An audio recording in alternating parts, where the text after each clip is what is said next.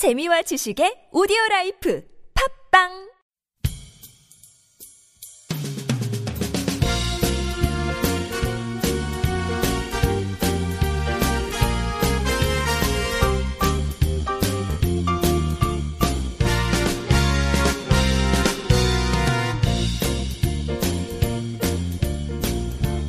안녕하세요 이동훈 기자입니다. 안녕하세요. 문경환 기자입니다. 안녕하세요. 김준성 기자입니다. 오늘은 섬마을 얘기를 좀 해보려고 하는데요. 음, 북한에도 섬이 많이 있을 거 아닙니까? 네. 특히 이제 서해 쪽에 섬이 많겠죠. 북한도 서해 쪽에 섬이 많은데 이 섬마을에 사람이 산단 말이에요. 사람이 살면 당연히 애들도 있고 아이들도 있겠죠. 학교도 있겠죠. 네. 그래서 이 섬마을의 한 여교사 이야기를 준비를 하셨다고 하는데 한번 들어보도록 하겠습니다. 네. 신의주 교원대학 부속 그 소학교, 이거 우리나라로 하면 초등학교죠. 네. 네, 초등학교 수운도 분교를 소개해 드리려고 합니다. 아, 그러니까 대학 부속 학교네요. 네. 음, 교원대 부속 학교인데 그게 분교가 있어가지고 섬에 분교가 있는 거다. 네. 음, 그래서 이제 수운도라고 들어보셨어요? 서른도는 들어봤는데 수은도는 잘. 아, 서른도. 어, 갑자기 훅 치고 들어왔는데 나왔는데요. 네. 네, 수운도. 네, 저도 처음 들어봤는데 그 서해 최북단 철산반도라고 네. 네, 거기 앞에 있는 작은 섬이라고 합니다. 음, 거기 이제 등대가 있어요. 그래서 이제 그 등대 때문에 그 등대에서 근무하는 그 등대원 가족들을 위해서 이제 그 분교가 세워진 건데요. 가족이면 애가 거의 한두 명 있을 것 같은데? 그렇죠. 이제 그 수, 수은도 등대원 가족을 비롯해 몇 명 살고 있대요. 거기 아, 몇 명 더 살고 있다? 네. 등대원만 사는 건몇 아니고? 명 살고 있고 이 학생들을 위해서 이제 소학교가 있는 거죠. 음. 그래서 이제 오늘 주인공 제가 소개해드릴 주인공은 수은도 분교의 유일한 교사인 전혜영 선생님이에요. 어, 네. 어, 유일하다. 그러면은 1학년부터 6학년까지. 네. 음, 여기 원래 학생도 한 명이었어요. 학생도 한 명, 한 명. 선생님도 한 명. 네, 그랬습니다. 1대1 이분- 교육이구나. 어, 네. 이분은 그럼 몇 년 동안 일을 하신 거예요? 어, 이분이 어, 1977년부터 근무를 하셨대요. 아, 그러면 그래서 이제 지금 40년. 40년 정도. 저 나이보다 훨씬 더 많은데. 네, 이제 네. 23살 이제 대학 갓 졸업해서 이제 이 소학교로 간 거죠. 음, 그래서 지금까지 이 섬에서 총 29명을 가르쳤다. 40년 동안. 네, 29 40년 명. 동안. 그러니까 1년에 한 명이 안 되죠. 아, 이게 6, 6년을 다니니까 네. 애들이 학교를 아, 북한 소학교는 5년 아닌가요? 4년, 5년 이렇게 됐던 것 같은데. 아 이게 교육 과정이 계속 바뀌어가지고 네. 4년일 때도 있었을 네, 거예요 아마 네. 아무튼 1년에 한 명이 안 태어나고 어. 2년에 2, 3년에 한 명 정도. 야. 1, 아, 1, 2년에 한 명 정도군요. 네, 아무튼 음. 29명을 가르쳤다고 합니다. 근데 이 섬 분교에 자진해서 왔대요, 이 선생님이. 오 신기하네 네. 섬으로 자진을 네? 자진해서 와서 이제 거의 뭐 학생들 뭐 책과 교재도 막 직접 준비하고 이제 거기 섬에 뭐가 없을 거 아니에요. 그러니까 네. 실습하려고 논, 논하고 밭도 만들고 이제 운동장이 없어가지고 이제 섬마을 사람들하고 막 같이 해서 학교 운동장도 만들고 어. 거의 학교를 지었죠 이 선생님. 건, 건물만 안 지었다 네. 아, 네, 그리고 이제 이 선생님은 방학 때 있잖아요. 네. 방학 때 이 애들을 데리고 막 평양도 가고 백두산도 가고 막 전국 막 돌아다니면서 이제 이 섬마을 아이들을 견학을 시켜줬대요. 음. 어. 대단한 선생님이죠. 네. 네. 이 선생님이 지난해 6월에 이 섬에서 환갑을 맞았다고 합니다. 와 네. 평생을 그냥 이 섬에서 그렇죠. 교사로 그냥 살았던 그러니까 이제 섬 마을 주민들이 얼마나 고마웠겠어요. 네. 이제 섬 마을 주민들 뭐 여기 그 교원 대학 그 교장 선생님 뭐 다른 선생님들 뭐 주변 지나던 어부들 그다음에 뭐 신의주시 뭐 간부들 뭐 다 와가지고 이제 다 선물을 이제 하나씩 아. 다 가져와서 이제 막 이 환갑 잔치를 해서 어, 훈훈하게 이제 그 선생님이 막 이제 눈물도 흘리고 음. 뭐 그런 이제 훈훈한 소식입니다. 그리고 이제 또 이 섬에 좋은 소식이 하나 있대요. 뭐냐면 이제 이 섬마을 이 등대섬 이 수운도에 이 얼마 전에 또 갓 대학을 졸업한 여 선생님이 또 한 명 이제 자진해서 왔대요. 오 아, 그래서 이제 이 여기 학생이 한 명 늘었나 봐요. 네. 지금 이제 학생 두 명, 교사 두 명. 오, 1대1. 일대일. 집중 네, 과외를 학생 한 명당 선생님 한 명씩 이렇게 와, 이제 장난. 가르친다고 합니다. 하긴 이제 이분이 환갑이 넘었으니까 네, 계속 이제 정년 퇴임 할 때도 네. 됐죠. 음, 네. 그러니까 새 교사가 또 온 거군요. 네, 네. 그래서 이제 여기 선마을 같은 경우에 이제 북한에서 상당히 많이 배려를 해준 것 같더라고요. 이제 어떤 뭐 이제 때때마다 막 이렇게 뭐 선물이나 이런 거 선물이나 기자재들 막 이런 것도 보내주고 또 특히 이제 이 선마을 사람들이 이제 기억에 남는 장면으로 뭐 한 거는 이 북에 소년단 있잖아요. 네. 조선 소년단. 그리고 이제 거기 창립 뭐 66돌 행사를 하는데 전국에 한 2만 명 정도 소년단 대표들이 모인대요. 보통 정교에서 뭐 대표 한두 네. 명 이렇게 갈 거 아니에요. 네. 근데 이 선분교 같은 경우는 아무리 학생 수가 적다 해도 한 명을 반드시 대표로 선발해 가야 된다는 거예요. 와. 그럼 이 여기는 항상 갔겠죠. 보통 한 명이니까. 학생 두 명이면 이거 어떻게 정하지 이거 하죠? 네. 50%가 참가하는 그 학생이 졸업하면 이제 가겠죠. 해년마다 하니까. 거의 매 이 29명이 다 갔을 것 같아요. 네.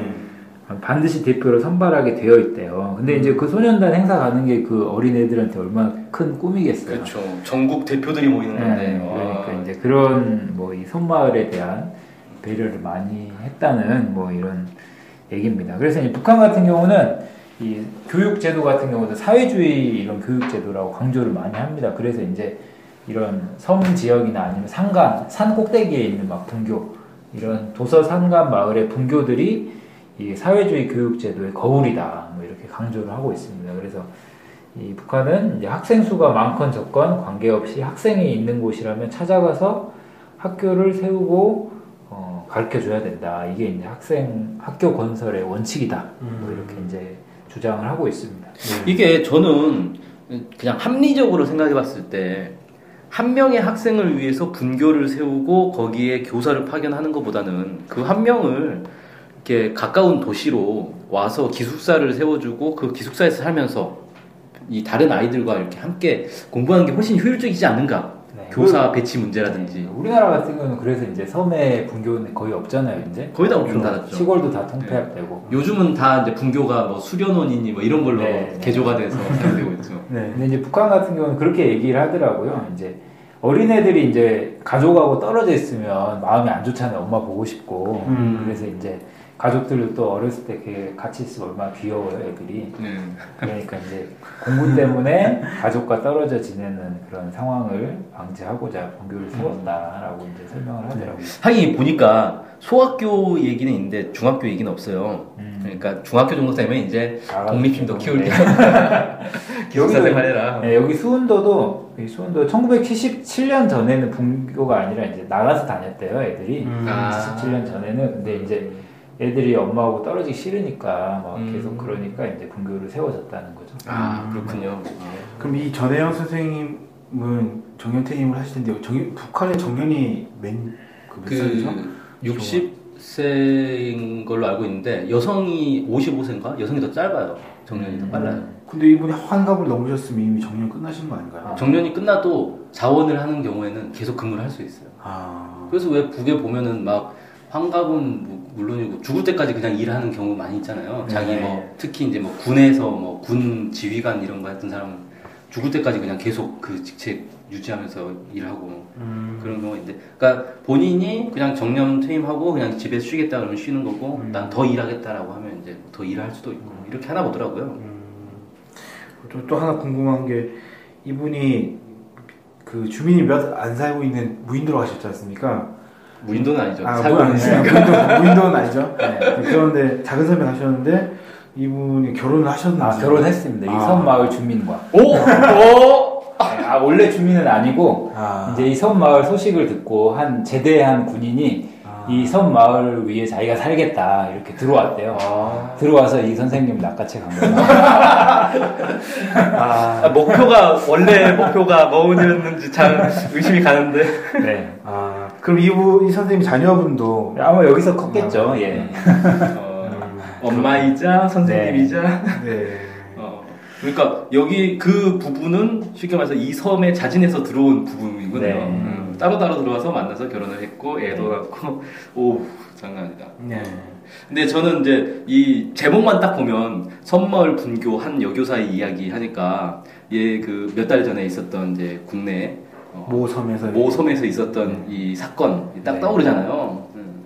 근데 저희가 그 제주도에 갔는데 제주도에서 이제 옛날에 알고 지내던 한 후배를 만났어요. 우연히 만났어요. 음, 우연히 딱 만났는데 어 너 왜 여기 제주도에 사니? 제주도 사- 사람이 아니었거든요 원래. 아. 또 아그 학교 선생님이 됐다는 거예요. 그래서 제주도에 왔대요. 그래서 일부러 제주도로 임용고시를 봐가지고 거기서 선생님이 된 거죠. 음. 그래서 아니 왜 그 고향 집 놔두고 제주도로 굳이 이렇게 멀리까지 왔냐 그랬더니 전남 출신이거든요. 그러니까 전남 출신에서는 임용고시를 보면 이 거의 100% 섬으로 먼저 발령이 난대요. 아. 섬에 갔다가 이제 들어오는 그 도시 거죠? 육지로 네. 들어오는 거예요. 이런 식이에요. 그러니까 근데 대부분 이제 이 여선생님들이잖아요. 그러니까 음. 임용고시 요즘 거의 이제 여성들이. 여성들이 많이 보거든요. 네. 그러니까 이 여성들이 임용고시를 봐서 합격을 하면 거의 기본적으로 섬으로 먼저 딱 가는 거예요. 발령을 받아서. 음. 그러니까 이게 근데 이 여성들이 섬에 가면 그 몇 년 안 있다가 다시 되돌아가기 때문에 뭐 몇 개월 있다 되돌아가는 경우도 있고 이렇게 육지로 가기 때문에 이게 피해를 당해도 제대로 이렇게 처벌을 하기 어려운 음. 그런 조건이라는 걸 섬마을 주민들이 안다는 거예요. 음. 그래서 그런 실제 피해를 받는 경우가 많이 있대요. 음. 그래서 그 소문이 이미 임용고시 준비할 때부터 알고 있었기 쫙 퍼져 때문에, 있었구나. 예. 그러니까 일부러 그냥 어차피 섬으로 갈 거면 제주도로 가버리자. 이래서 제주도로 갔다는 거예요. 그런 이제 얘기를 듣고 아 이게 진짜 심각한 문제구나. 이게 네. 공개가 된 게 이제 한 사건이지만 실제 공개 안 된 사건이 진짜 많았겠다라는 생각이 들더라고요. 네. 아무튼 이러면 분교가 섬마을에 있는 학교로 다들 안 가려고 하잖아요. 안 가려고 하니까 기본 합격하면 일단 먼저 보내버리는 거 아니에요? 발령을 음. 그쪽으로. 그런 이제 분위기가 있는데 이 사람은 특이하게 자진해서 갔다는 게 저는 참 어, 신기한 사람이다. 어떻게 이 음, 섬으로 그것도 몇단 섬으로 이렇게 자진해서 갔나. 어떤 생각으로 갔는지 참 궁금해지네요. 어, 저 이분의 원래 고향이 어디였을까도 상당히 궁금해지는데 이분이 예를 들면 신이주였다 이미 알고 있었다 이저 성을 원래 고향은 좀 다른 데라고 나와 있었어요. 아. 떨어진 곳. 음. 예. 음, 그러니까 자기 고향 근처의 섬도 아니고 그러니까요 아주 어, 희한한 분위기. 정말 저희는 잘 쉽게는 이해하기 어려운 네. 근데 어, 참 좋은 모습인 것 같긴 합니다 네. 네. 네, 그렇습니다. 오늘 어, 북한의 한 이제 섬마을, 조그만 섬마을에 1대1 수업을 하고 있는 음, 그런 이상적인 소식한 여교사의 이야기를 들어보았습니다. 어, 오늘 방송 여기서 마치겠습니다. 감사합니다. 감사합니다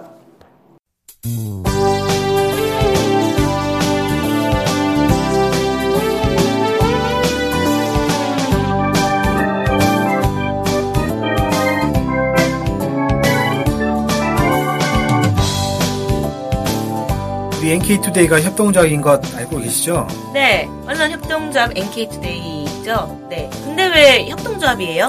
협동조합은 지분과 상관없이 조합원 모두가 동일한 권리를 갖는 민주적인 조직 형태거든요. 아, 그래서 요즘 뜻있는 언론사들이 협동조합으로 바꾼 추세입니다.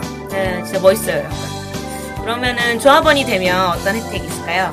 일단 언론 협동조합 NK투데이의 한 가족이 되는 특권을 누릴 수가 있습니다. 특권이요? 네. 예. 그리고 각종 행사나 강연, 도서 판매 등에서 할인 혜택을 받을 수 있습니다. 네. 그럼 조합원에 가입하려면 어떻게 해야 돼요? 저희 홈페이지에 조합원 가입 안내가 자세히 나와 있으니까 한번 보시고요. 전화나 이메일로 연락 주시면 친절히 안내해드리겠습니다. 물론 조합원에 가입하시려면 출자금과 월 조합비를 준비하셔야 합니다. 아, 그렇군요.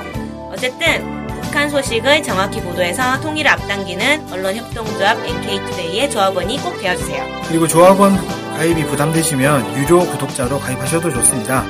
혜택은 똑같습니다. 자세한 내용은 nktoday.kr로 들어오셔서 확인하십시오.